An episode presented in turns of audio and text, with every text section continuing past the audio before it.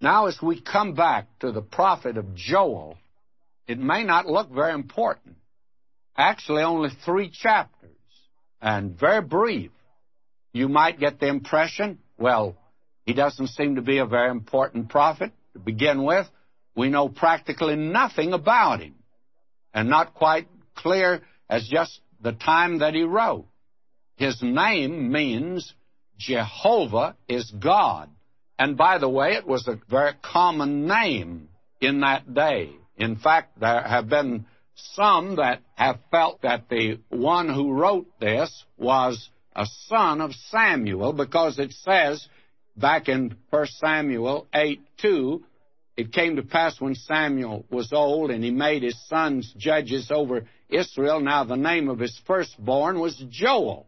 And it's caused some to jump to the conclusion that this was the one. But if you'd read on down, you'd find out that it says in verse 3 of chapter 8 of 1 Samuel, and his sons walked not in his ways, but turned aside after lucre and took bribes and perverted judgment. So we're not talking about the Joel who wrote this book here. It was a common name. Now we can know just a little about where he prophesied, and we're sure that he was in Jerusalem and the Jerusalem area. He refers again and again to the house of the Lord. For instance, verse 9, he says the meal offering and the drink offering are cut off from the house of the Lord. And he mentions Jerusalem in verse 20 of chapter 3 But Judah shall dwell forever in Jerusalem from generation to generation. And back in verse 17 of chapter 3, he mentions, So shall ye know that I'm the Lord your God dwelling in Zion. And all of this makes us know that this man was a prophet in the southern kingdom of Judah. And he apparently prophesied as one of the early prophets. Actually, there were quite a few prophets, at least 50 prophets, and he evidently prophesied, as it's generally conceded by conservative scholars, about the time of the reign of Joash, king of Judah. And that would mean that he would probably know Elijah and Elisha. And he is one of the first prophets to prophesy. Now, his theme, and it occurs about, I think I've marked six times, that he makes reference to the day of the Lord. And he evidently was the first of the writing prophets. Now, that ought to tell us something. You remember that we've already seen that Isaiah and Jeremiah, Ezekiel, and Daniel all refer to the day of the Lord fact of the matter is, they call it sometime that day, that day. And we're going to find Zechariah more or less majors in that day, that day. What is that day? It's the day of the Lord, or the day of Jehovah. And Joel is the one who introduces it. Yonder from the mountaintop of prophecy, this man looked down through the centuries and saw farther than any other prophet saw, and he saw the day of the Lord.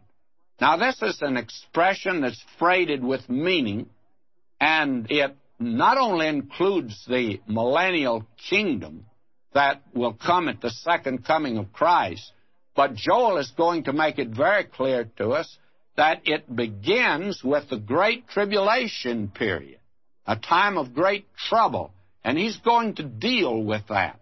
And it means, very frankly, that this expression, the day of the Lord, is a technical expression.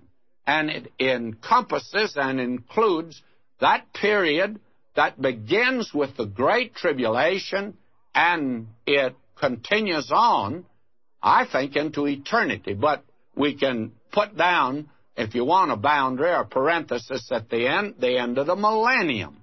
And when he puts down then all unrighteousness, the final rebellion, and then he establishes his kingdom here upon the earth, the eternal kingdom that will continue throughout eternity. So that the day of the Lord is very important.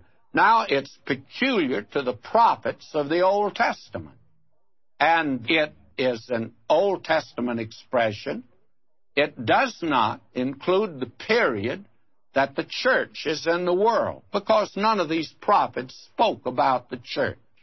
They never spoke about a period that a group of people would be called out from among the Gentiles and from actually the nation Israel and the tribes of the earth and all be brought in one great body called the church and that that church would be raptured and that's a good scriptural term and taken out of this world. Now, James, the one that we've just been looking at, at the Great Council of Jerusalem in the 15th chapter of Acts, he more or less outlined this period. He says here, beginning at verse 14 in Acts 15, Simeon hath declared how God at the first did visit the Gentiles, to take out of them a people for his name, and to this agree the words of the prophets as it's written. Now, notice this. After this, I will return and build again the tabernacle of David, which is fallen down, and I will build again the ruins thereof, and I will set it up. After this, after what? After he calls out the church in the world, God again will turn to this program, and the day of the Lord now refers to this. And he goes on in verse 17 that the residue of man might seek after the Lord, and all the Gentiles upon whom my name is called, saith the Lord, who doeth all these things. Now, today he's calling out of the Gentiles a people. And in that day it's to all the Gentiles that'll be entering the kingdom in that day. And I think there'll be a tremendous turning to God at that time, which the church has never witnessed, nor will it witness. Now, somebody said, Why is God following this program? Well, let me read verse 18 of the 15th of Acts. James says this Known unto God are all his works from the beginning of the world. And don't ask me the question, ask God, because I don't know and nobody else knows. Somebody says, Why is God following this program? Because it's His program, it's His universe. He's not responsible to you. God doesn't turn in a report to you and to me at the end of the week to tell us what He's been doing and to get Him approved. God's program will never be investigated by a Senate committee. It will never come in under the inspection of the FBI. And anything God's doing will never be decided by the Supreme Court of the United States or any ruler on top side of the earth there ever has been. Known unto God are all his ways, and he's doing it this way because this is the way he wants to do it. And friends, all I can say is, it's just too bad if you and I don't like it. Because after all, we're just creatures down here in this world. Now, the day of the Lord is very prominent in the little prophecy of Joel. In three chapters, it occurs six times, average two times a chapter. So that's the great theme that we have here in this book. Now, there's something else that we're going to find here that makes this a remarkable prophecy. Not only was he the first writing prophet to look down through the centuries and see the day of the Lord coming. I don't think that he saw the church at all. I don't think that he includes that at all. And the other prophets didn't either. And when the Lord Jesus went yonder to the top of the mountain, these men who were schooled in the Old Testament came and said, What is the sign of the end of the age? Our Lord didn't mention His cross to them at that time. He didn't tell them about the coming of the Holy Spirit at that time. He didn't tell them about the church period that was coming. He didn't even mention the rapture to them. And in the Olivet Discourse, that has no rapture in it at all. He went way down to the beginning of the day of the Lord. And he dated it, but it's not on your calendar or mine, but it'll be for the people that'll be there when the day of the Lord begins. And begins like this. This is the way he identified. When you see the abomination of desolation spoken of by Daniel the prophet, then you'll know that's the beginning of the day of the Lord. And Joel will make it clear to us that it begins with night. It begins as a time of trouble. And after all, the Hebrew day always began at sunset. My day begins in the morning. The Hebrew day, the evening and the morning were the first day, God says. He begins at sundown. We begin at sun up. Some of us don't get up till the sun's been up quite a while. But the point is that the day of the Lord begins like that. Now that makes it important. But there's something that's remarkable here. Did you know that Joel, he's not like Hosea that we saw in the last prophet that we studied? He says practically nothing about himself. And we know practically nothing about it. Why, Hosea, we even found out about the scandal that went on in his home, that he had an unfaithful wife. I don't know whether Joel had an unfaithful wife or not. Don't even know whether the man was married or not. All I know is this. The first verse gives us all that we are to know. The word of the Lord that came to Joel, the son of Bethuel. And he does not condemn Israel for idolatry. I don't think at this particular time idolatry was the great sin here at the very beginning. He'll only mention one sin that the other prophets mention. His is altogether different. And he begins with a description of a literal plague of locusts. And then he uses that plague of locusts to compare with the future judgments that are coming upon this earth.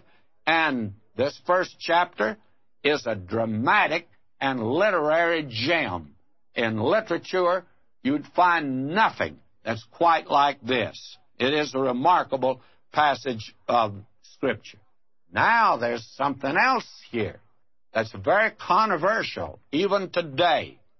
And I'm sorry, I had to step in on the toes of some of my Pentecostal friends, and I rejoice that we agree on so much that the little we disagree on, that we ought not to cause that to divide us, and I hope it won't.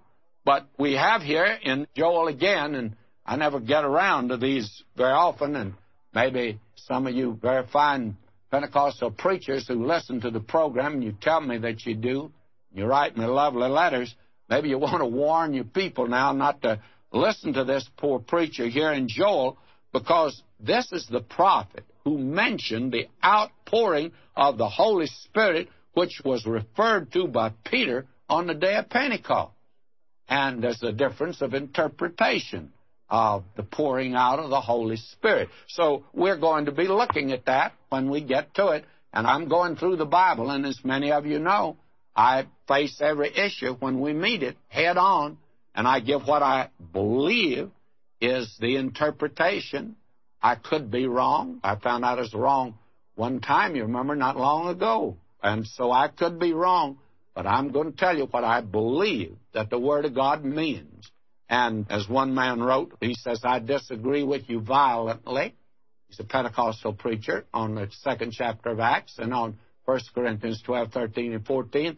But he said to me, he says, I want to say this. Although I disagree with you violently there, I sure agree with you on the rest of the Bible. And I want to say that long as we can agree on so much, we don't have to touch down on all four corners. There's bound to be some disagreement, and I could be wrong. But, friends, don't think I am. so we'll begin Joel. Now let me move down a little farther here and give just a brief outline of it today. We have in chapter 1 through the first 14 verses a literal and local plague of locusts. Not only is it literal, but it was a local one, not one down in Egypt. And then the second division is looking to the day of the Lord, and he gives us the prelude to it. And that is chapter 1, verse 15 through chapter 2. and then looking at the day of the Lord, postlude. The other was a prelude to it. Now the postlude, looking back. And that's chapter 3. Now, we find in this passage of Scripture here that we have, first of all, a literal and local plague of locusts. And this is very important for us to see. So today I'm going to have a chance to get my foot in the door. The word of the Lord that came to Joel, the son of Pethuel. Now, if you still think that Joel is the son of Samuel, and it couldn't be because Samuel's sons were very wicked, by the way, and this Joel certainly is not.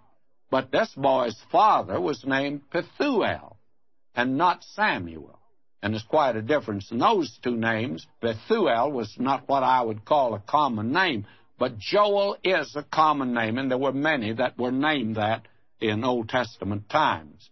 Now, will you listen to him here? He says, Hear this, ye old men, and give ear, all ye inhabitants of the land, hath this been in your days, or even in the days of your fathers? Now, they're in the midst, apparently, at this time, of this great locust plague. And he calls up the old man, and he says, Did anything like this ever happen in your day? Did it happen in the day of your fathers? Was it ever handed down to you? And locust plagues were rather commonplace in that land, and still are, by the way. But he says, have you ever heard anything like this locust plague? And of course, they have to say, no, this is the worst we've ever had. And the trouble about those of us that are older, we begin to, I think, get grandiose ideas. We begin to look back at the past, and if some young person comes along and says to us, say, we just had a wonderful meeting over at our church. We like to say, well, now, that's wonderful. That's a great meeting. But now, when I was a young fellow, we had a meeting back in my hometown, and it was about twice as good as the one that you were having. I used to hear that as a young preacher. Now, this man, Joel, says, You old man, you never heard of anything like this. And they had to agree.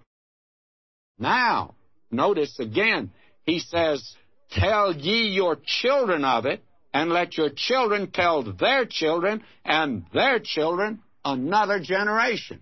Now he says, you can pass this on down. You tell your children about this plague. And then have them tell their children. Because there's not going to be a plague of locusts like this. Does that remind you of anything? When the Lord Jesus Christ, in the Olivet Discourse, in the 24th of Matthew, when he identified this period that he himself called the Great Tribulation period, this is one of the things that he said about it.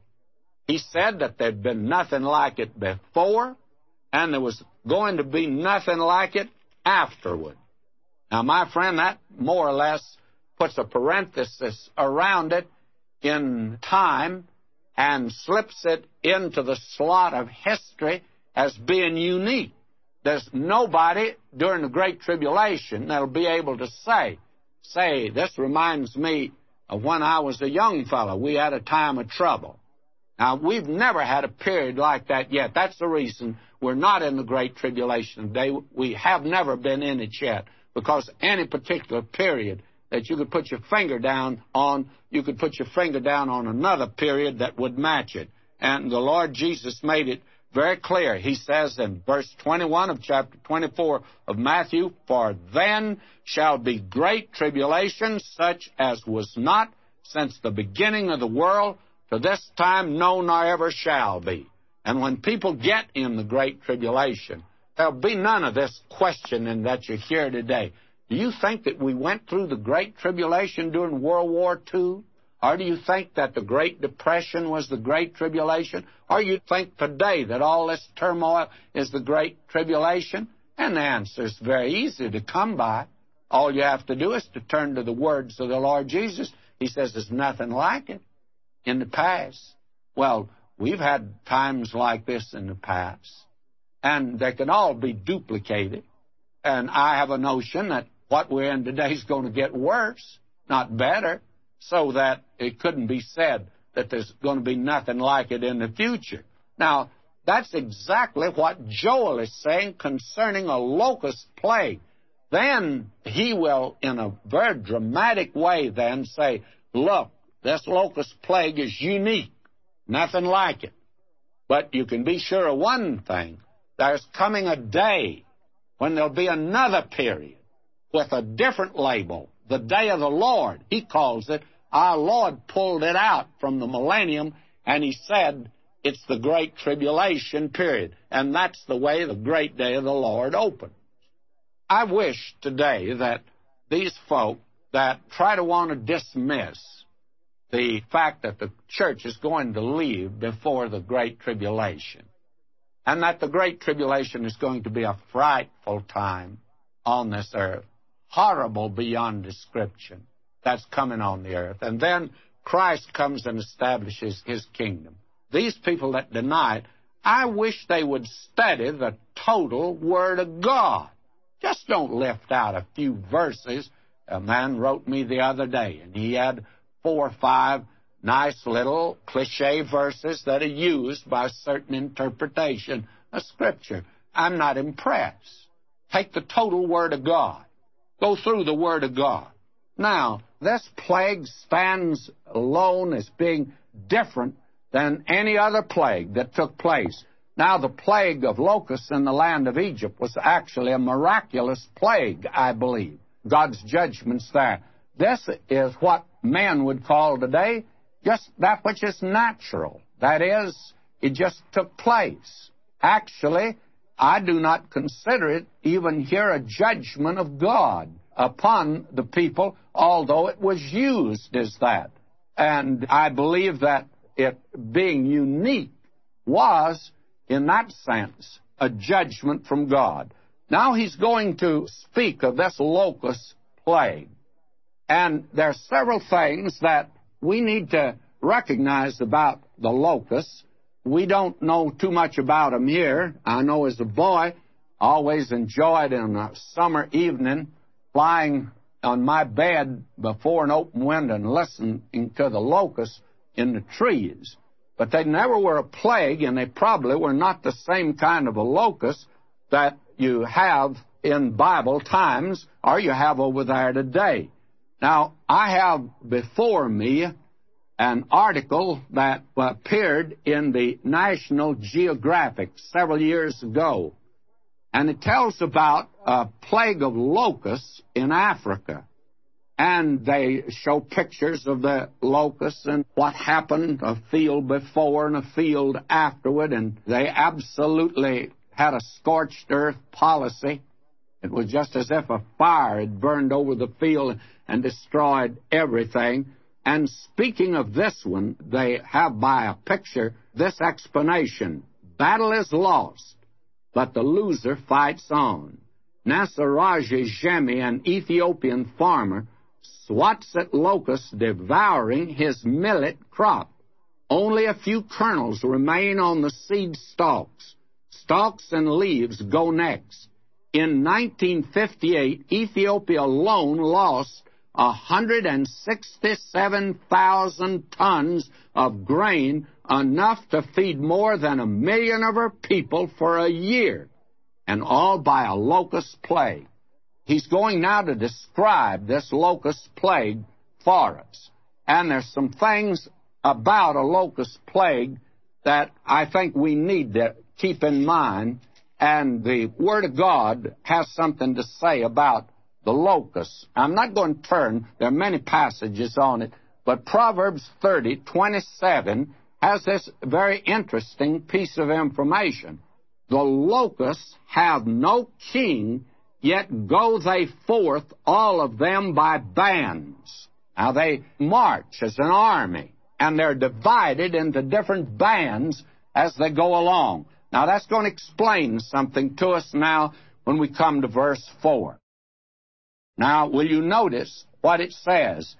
That which the palmer worm hath left hath the locust eaten, and that which the locust hath left hath the cankerworm eaten. and that which the cankerworm hath left hath the caterpillar eaten. Now, these are different words, it's true. And there are those that believe that it refers to different types of insects. But there's no basis really for that. The palmer worm actually means to gnaw off. And the word locust here, arbeh, it means that there are many of them, like an army, and they're migratory. They move as a great swarm. And then the cankerworm means just to lick off. And the caterpillar means to devour or to consume. So that you have four words that describe the locust and what he does. Now, he goes forth, the psalmist says, in bands, just like an army. First of all, there are the planes that come over and drop the bombs. And that first onslaught of the locusts, they come through the air, and they actually can denude a tree in just a matter of minutes.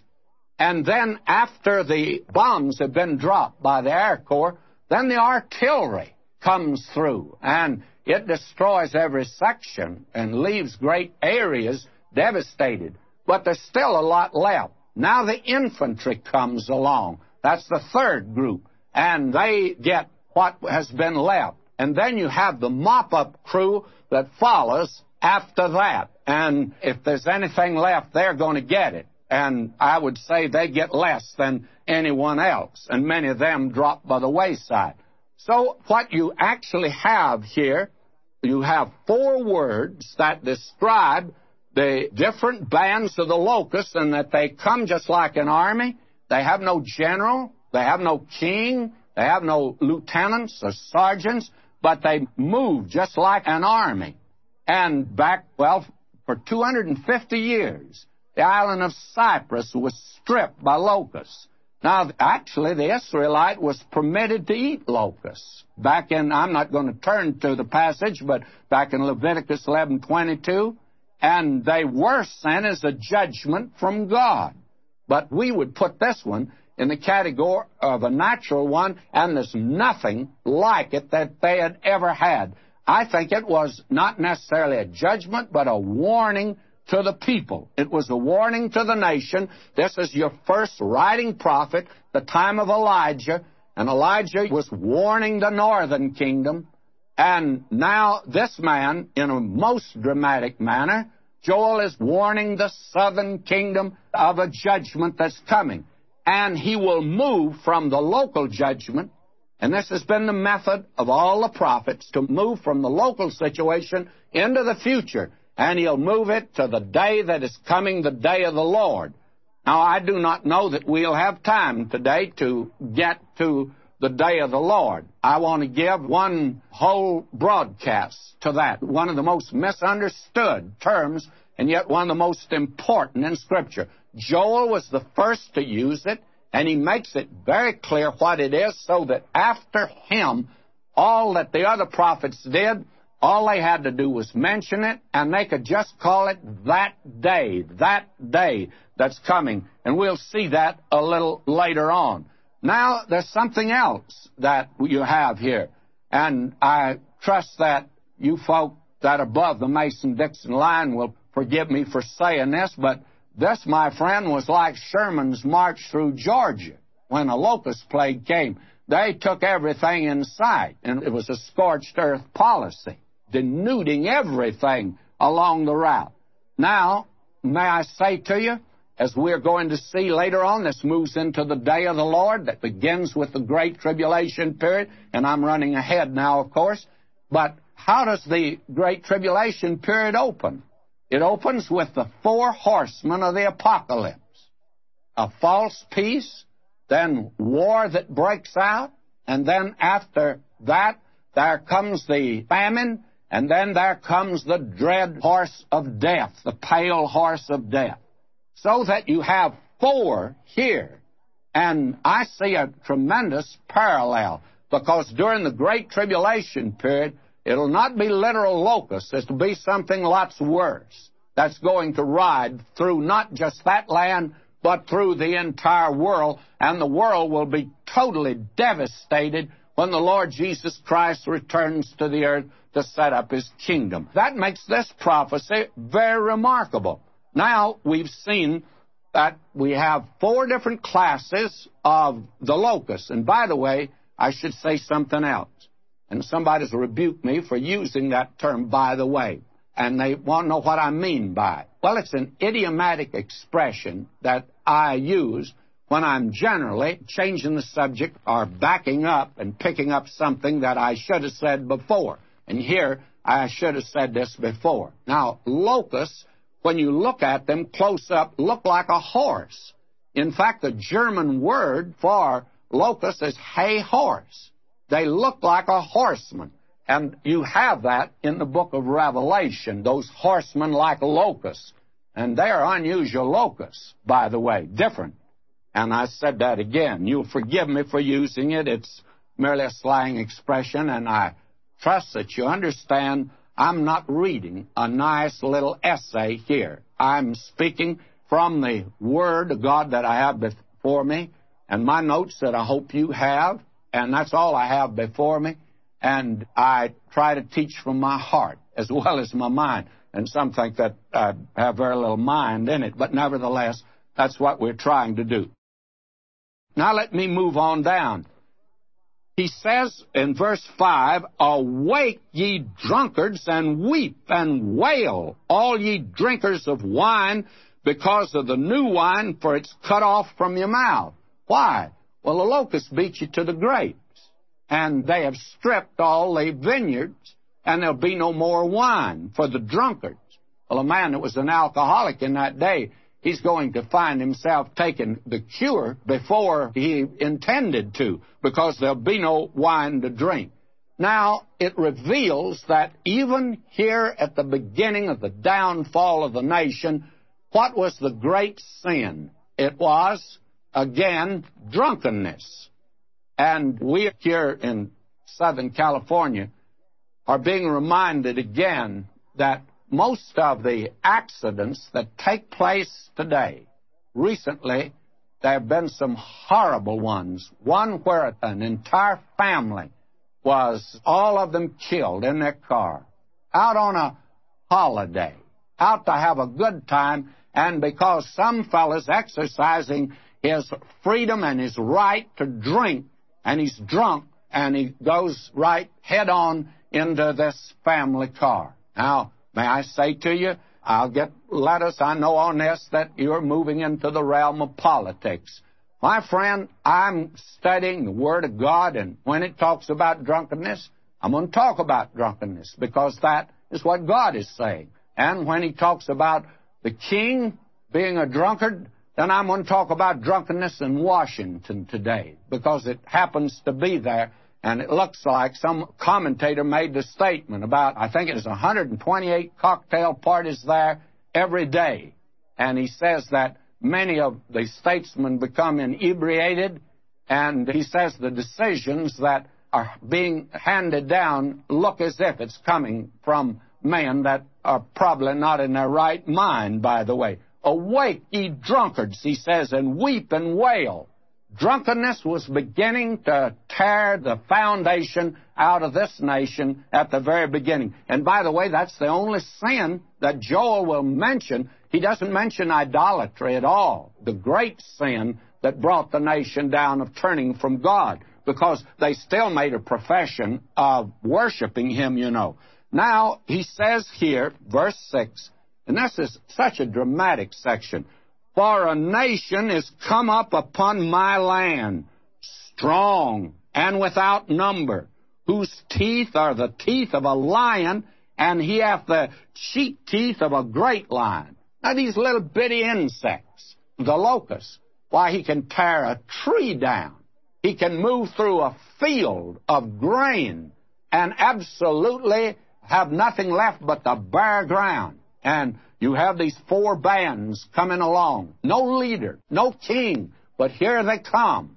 And they come, in most cases, as a judgment from God. But as we've tried to say here, this was a warning to these people. And he'll move ahead to that which is still future. The day of the Lord will be just like a locust plague upon the earth. The four horsemen of the apocalypse are yet to ride. Now, will you notice that the locusts here are compared to an invading army? And they were just as destructive, and that's exactly what they were. Now, listen to him here in verse 7. He says, He hath laid my vine waste. He's barked my fig tree. Now, that means they actually kill a fig tree. He hath made it completely bare and cast it away. Its branches are made white. Just absolutely stripped a fig tree down, even to the bark, and nothing there but the naked wood exposed. Now he's going to send out a message to them, and he's telling them now what they're to do at a time like this.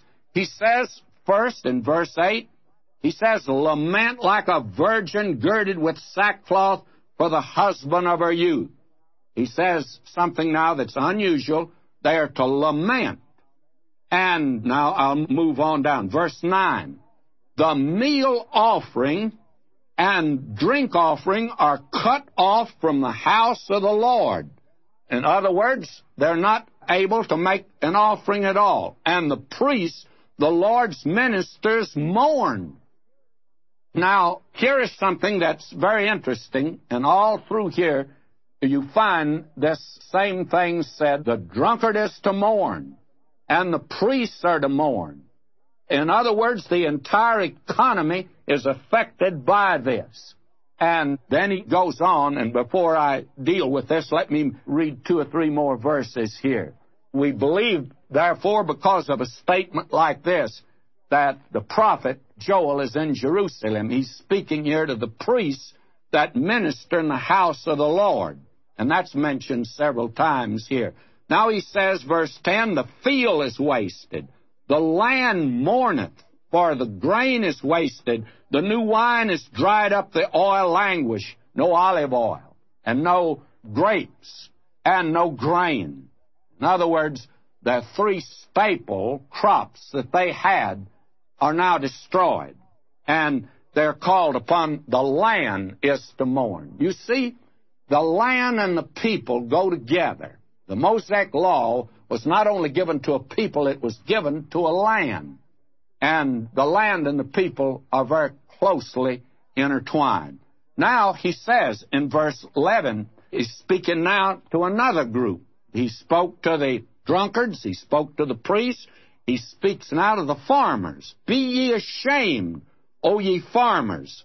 Wail, O ye vine dressers. Now, those that have vineyards. For the wheat and for the barley, because the harvest of the field is perished. The vine is dried up, the fig tree languisheth, the pomegranate tree, the palm tree also, and the apple tree. Now, the apple tree is the orange. Oranges are indigenous to that country. Even all the trees of the field are withered because joy is withered away from the sons of man. Now he says here something else there to do. Gird yourselves. And now something else. And lament, ye priests. Wail, ye ministers of the altar.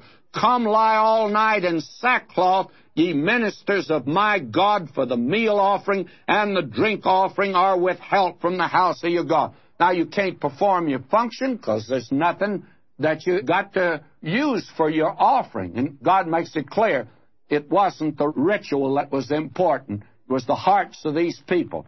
Now he's doing something that he had not done before. When God gave the law, he gave to these people seven feast day. And he made it clear to them he didn't want them to come before him with a long face. He said he wanted them to come to his house rejoicing and that the joy would be in their hearts.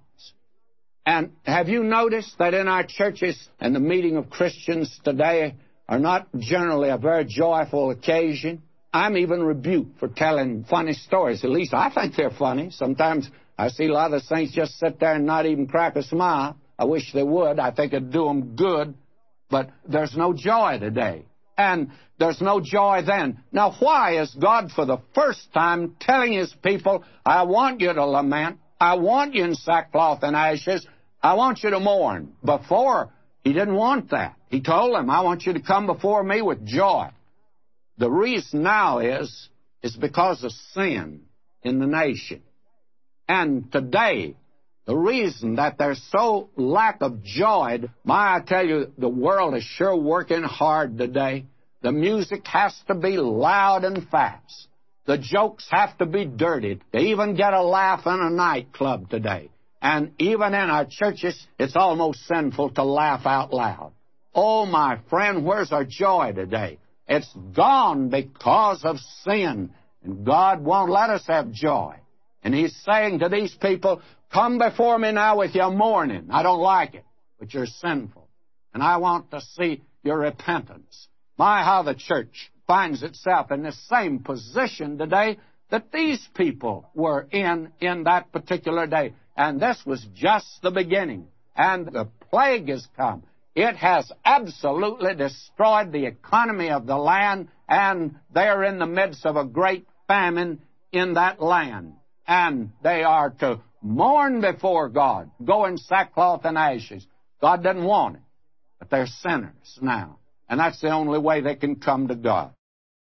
Verse 14 now, he says here, and this is about the seventh thing he suggested for them to do sanctify a fast. Now, God had never asked them to do that before. You see, God gave to them feast days. He never gave them a fast day. And it was not until they plunged into sin. And now, the one sin he mentions that was destroying the nation was drunkenness. It was robbing people of their normal thinking, making alcoholics of them, and they were not able to make right judgments. Sanctify a fast, he says. Then the eighth thing, call a solemn assembly. In other words, come together. And God wanted them to come together and rejoice in His presence. But He says this one is to be a solemn assembly. And here the ninth thing, gather the elders and all the inhabitants of the land into the house of the Lord. And that's the time to go to church, by the way. During World War II, two men that were rather godless men that belonged to all different kinds of clubs, drinking clubs. Most of them are. And so these two men, very good friends, they met one day at church. And one said to the other, said, Well, I didn't know that you went to church. Another says, Well, I didn't know that you did either. And he said, Well, I don't go to church. This is my first day. But I got a boy over there fighting in this war. I thought it was about time I got to church. May I say to you, friends, that in times of great trouble, it drives people to God. Now he says here that the inhabitants of the land are to come now, not up to one of the feast days, but now a fast day, to the house of the Lord your God. And now, the tenth and last thing, cry unto the Lord. Cry unto the Lord. And why? Because God is merciful. God is gracious. God wants to forgive. Our God is a wonderful God, you see. And they were to come to Him, and He would hear and answer their prayer if they came in time of difficulty. Now, having just given them the warning, and these are injunctions, these are the things they are to do if they want the blessing of God upon them now he moves from this judgment of the locusts in a masterly way, as most of the prophets did. But I know of nothing to compare to Joel here. He now moves from the local situation way down to the end of the age to what? He says, verse 15, Alas for the day. What day are you talking about, Joel? Listen to him. For the day of the Lord is at hand, and as a destruction from the Almighty shall it come. Now, as there have been many little models, little adumbrations of that which is coming in the future, the local plague was a sort of a day of the Lord. It was a warning, it was a picture of it, and it was that which should have alerted the people. But now he's going to tell them about something in the future. Now, that which is coming in the future, the thing that had been promised David was a kingdom. And actually, David would be raised up to rule over that kingdom. And there'd be peace on the earth. And war would cease. Now, all the prophets pick that up. But they also pick up what Joel is saying here. The day of the Lord is coming. And Joel is going to explain what the day of the Lord is. Now, the day of the Lord is in contrast to the other days that are mentioned in the Scripture. You and I are living today in what is called in Scripture man's day. It began with Nebuchadnezzar, the times of the Gentiles. The Lord Jesus labeled it that. And that Jerusalem during that period would be trodden down till the times of the Gentiles would be fulfilled. Now, man's day. We're living in man's day. Man is the one makes the judgments today. The appeal is not made to God. We appeal to the Supreme Court. But there's no appeal made to God. And this nation has forgotten God altogether. They think it's just a word to swear by today, a word to blaspheme. Now, what is man's day? Now, I'm going to turn to a statement of Dr. Chafer in his theology on doctrine, and I'd like to read this because it's very important to understand what man's day is. Man's day, he says, this theme, obscured at times by translators, is referred to but once in the New Testament, namely 1 Corinthians 4 3, which reads, But with me it's a very small thing that I should be judged of you are of man's judgment. Yea, I judge not mine own self. Now, in this passage here, the phrase man's judgment is really a reference to human opinion current in this age, which might properly and literally be translated man's day. That's the end of the quotation. Now, you and I are living in man's day the day of man. Believe me, humanism abounds today. Man can solve the problems of the world today. And what has man done? He's got it in an awful mess right now. And every new politician that comes along, he's got the answer. Well, they don't have the answer. Men cannot solve the problems of this world. And I understand that there's been some talk back in the cloakrooms of our own government and in the chancelleries of the great nations of the world that actually man cannot solve the problems of the world today. All right, we're living in man's day. Now the scripture speaks of another day that is coming. And that is the day when Christ comes to take his church out of the world and all believers stand before him. You find that Paul in 1 Corinthians First chapter, verse 7 says this So that ye come behind in no gift, waiting for the coming of our Lord Jesus Christ, who shall also confirm you unto the end that ye may be blameless in the day of our Lord Jesus Christ. What is that day? Well, the day that he comes to take his church out, and the church comes before the judgment seat of Christ.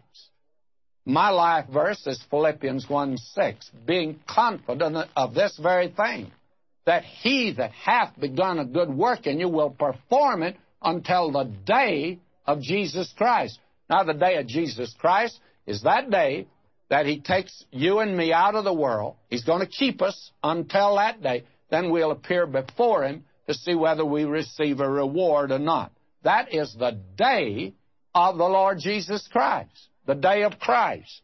Now, the New Testament speaks about the day of the Lord. And we have a very unfortunate translation again in Second Thessalonians, the second chapter, verse 2. He says that ye be not soon shaken in mind or trouble.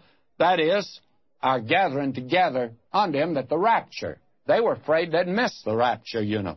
That ye be not soon shaken in mind or be troubled, neither by spirit nor by word, nor by letter as from us, as that the day of Christ is at hand. Now, the word Christ is not the word there. It is the word Lord. The day of the Lord is at hand. Now he's saying to the believers, you're not going to go through the day of the Lord. Now the scripture makes it very clear, and Joel is the one that'll define it for us, and I'll wait till we get to it. But he's going to say that the day of the Lord is darkness and gloominess, and it's a difficult day. You see, the viewpoint was that they would enter immediately into the kingdom and be a breeze and be no problem at all. And he says now, the day of the Lord begins at night. And again, I refer you to the fact that that is consistent with the Hebrew method in Genesis, God started out by saying the evening and the morning were the first day, evening and morning were the second day, evening and the morning were the third day. Now you have these different days that you see. And the day of the Lord begins with darkness, and He'll make it clear what it is. It's the Great Tribulation period, this locust plague that has come. The four bands of the locusts, like the four horsemen of the apocalypse that ride in the great tribulation period. Now, he is saying that it'll open with that, and then it includes the coming of Christ to the earth to establish his kingdom, and then you enter into the sunshine of his presence, when the Sun of Righteousness will rise with healing in his wings. Now, that was the Old Testament hope. That was the thing that the Old Testament taught. Therefore, this plague of locusts was, in a very real sense, a miniature day of the Lord. And the plague was an adumbration of the great tribulation that is coming upon the earth. You see how important it is, friends, to study all of the Bible. Some man wrote me when we were back in Isaiah, and I referred to the day of the Lord. And I made the statement then. It began in darkness. Isaiah doesn't deal with it like that at all. Because Joel had written long before Isaiah. And the people were acquainted with what he was talking about when he mentioned the day of the Lord. Now, this man went on to explain to me what he thought the day of the Lord was. And I was rather amused. He wrote several pages and gave scripture after scripture he never gave one verse from Joel, and I watch for that. You see, apparently doesn't even know that Joel is the very key. He's the first of the writing prophets. Now, you can't say the day of the Lord is something other than what Joel says. It'll have to fit into the program here. The other prophets that came after him, why, this was used so many times, and very candidly, it occurs I think, tell the truth, about 75 times in the entire Bible. And it occurs five times, and that day occurs one time in this particular book. Therefore, what we have here is a reference to the day of the Lord, and you're going to find that all of the prophets have a great deal to say about the day of the Lord. That day of the Lord that is coming upon the earth. And I think this is very important, friends, for us to note that. And we need to recognize that the day of the Lord is a technical term. There is man's day, the day of man. We're living in that day now. The day of Christ is coming when he'll take the church out. Then the day of the Lord begins with the great tribulation period. And after all, we label the days of the week with different names. Monday, Tuesday, Wednesday, and so on? And can God label these different periods of time if He wants to? And this is not something some man thought of, and I certainly would not have thought of it. This is here in the Word of God that we're looking at, and it's important to understand that. Now I read again verse 15, and I want to move on from that because it's very important. And I ought to say that the day of the Lord is not the Lord's day that is mentioned in Revelation. The Lord's day is the first day of the week, as I think is very clear from the New Testament. But a great many try to say the day of the Lord and the Lord's day are the same, just because you have the two words. Well, that to me is ridiculous because, after all, there is a difference between a chestnut horse and a horse chestnut. Just because you've got the same two words, you turn them around, you got something altogether different. And one you got a nut, and the other you got a horse. So that it's just a matter of turning the words around. And because you have that, doesn't mean they're the same here. Now, listen, he goes on now, still talking about this plague of locusts. He says, Is not the food cut off before our eyes? Yea, joy and gladness from the house of our God. No more joy and gladness in the house of God. And I think that one of the characteristics today is I've had the privilege in the past few years of my ministry of speaking all across this country and the great pulpits of this country and practically all of the great Bible conferences. And there's something I've noted and I've checked with other speakers that have a much wider ministry than I do, and they all agree with me. In fact, they've noted it that there is a sadness today in congregations when they come together, whether it's in a conference or whether in a church. Now, I have found in many places that I go at the first service, there is an air of expectancy. You can feel it. The air is charged with it, but there's no note of gladness. And one man who's with the FBI down in Florida, he says, I've been watching your method. And I don't think I have a method, but he says I do. He says, I've noted that you get up before a congregation and you slide very quietly and slowly into a funny story to get people in a good humor. And I said, You've noted that? And he said, Yes.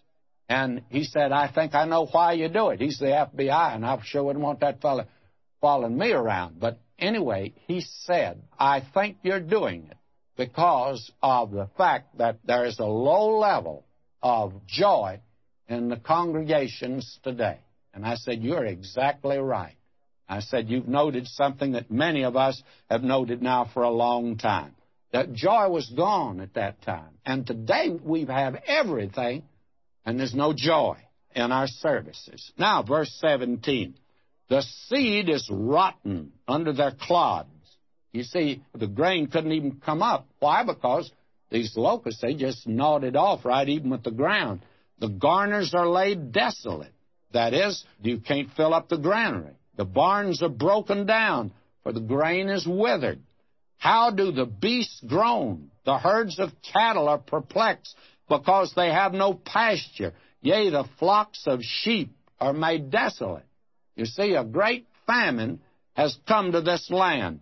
Now listen to him. O Lord, to thee will I cry. For the fire hath devoured the pastures of the wilderness, and the flame hath burned all the trees of the field. Now, I call this a scorch policy, but it was the locusts, you see. They're the ones, just as if the ground had been burnt off. And verse 20, the beasts of the field cry also unto thee, for the rivers of waters are dried up, and the fire hath devoured the pastures of the wilderness. Now, you see, this is a very terrible, treacherous time, and even the animal world, both the animals that are in the barnyard and the animals that are out yonder in the forest, the wild animals, are all being affected by this. It is a judgment that has touched all life in that land in that day. And it becomes a picture of a day that's coming. Now, he's going to open next time in chapter 2, and this brings us to chapter 2, he's making it clear that this is the prelude to the day of the Lord, that this is just a little adumbration, just a little miniature, a little picture of that which is yet to come. And he begins the next chapter with, Blow the trumpet in Zion. We're going to see the meaning of that. And today, my feeling is that as we teach the Word of God, and that's one of the words that's used for evangelize. Kerux is one of the words for preaching today. It actually means to blow a trumpet. And I think that we need to sound an alarm today to this nation. I make no apology for doing it. So until next time, may God richly bless you, my beloved.